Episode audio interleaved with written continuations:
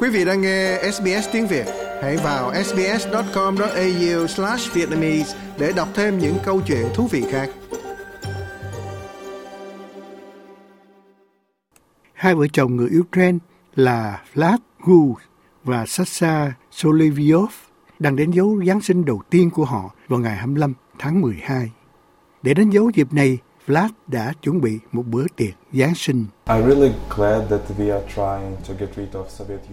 Tôi thật vui mừng bởi vì chúng tôi đang cố gắng loại bỏ quá khứ của Liên Xô mà Nga đã khiến cho Ukraine phải tuân theo nhiều năm trước.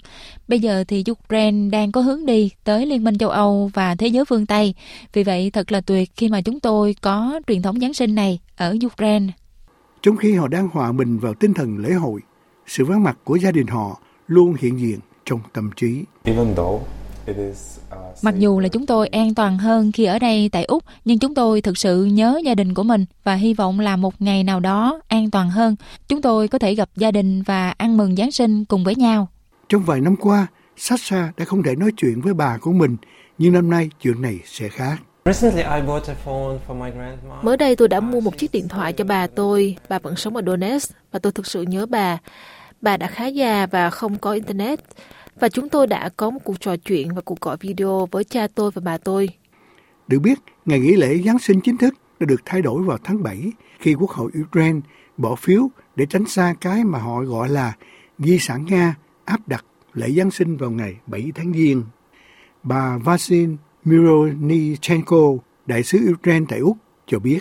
It was a very symbolic sign of đó là một dấu hiệu rất tượng trưng cho sự thống nhất của chúng tôi với phương Tây, vì đã có một cuộc tranh đấu đang diễn ra để giáo hội chính thống Ukraine được công nhận là độc lập với giáo hội Nga.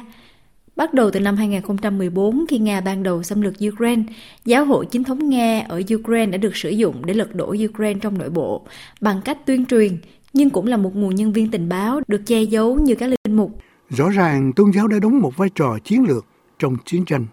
Ông Vladimir Putin ủng hộ cách giải thích về Kitô giáo chính thống khi tuyên bố người Nga và người Ukraine là một dân tộc có nguồn gốc từ một vương quốc Kitô giáo. Tiến sĩ Olga Boychak, một nhà xã hội học và giảng viên về văn hóa kỹ thuật số tại Đại học Sydney cho biết. Chúng tôi biết giáo hội chính thống Nga về căn bản là một cánh tay của Điện Kremlin. Nó không chỉ là một vấn đề tôn giáo, không chỉ là một vấn đề văn hóa mà là một vấn đề an ninh quốc gia cho Ukraine. Đây là một bước quan trọng trong việc bảo đảm chủ quyền của Ukraine trong lĩnh vực này. Để biết chủ quyền độc lập về tôn giáo là ưu tiên hàng đầu đối với nhiều người Ukraine ở Úc. Juliana Kaleski đến Úc khoảng một năm rưỡi trước cho biết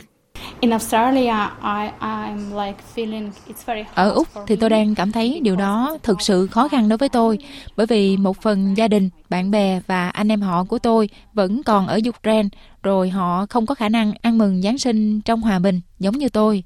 Quả là một lễ Giáng sinh vui buồn lẫn lộn khi cuộc chiến ở Ukraine sắp kỷ niệm năm thứ hai vào tháng 2 sắp tới. Đại sứ Ukraine tại Úc cho biết. Đối với mỗi người Ukraine ở khắp nơi trên thế giới, đó là một ngày đặc biệt của Giáng sinh. Nhưng cũng nghĩ về những người lính của chúng tôi, những người đang bảo vệ đất nước của chúng tôi và hy sinh mạng sống của họ. Uh, Quý vị muốn nghe những câu chuyện tương tự có trên Apple Podcast, Google Podcast, Spotify hoặc tải về để nghe bất cứ lúc nào.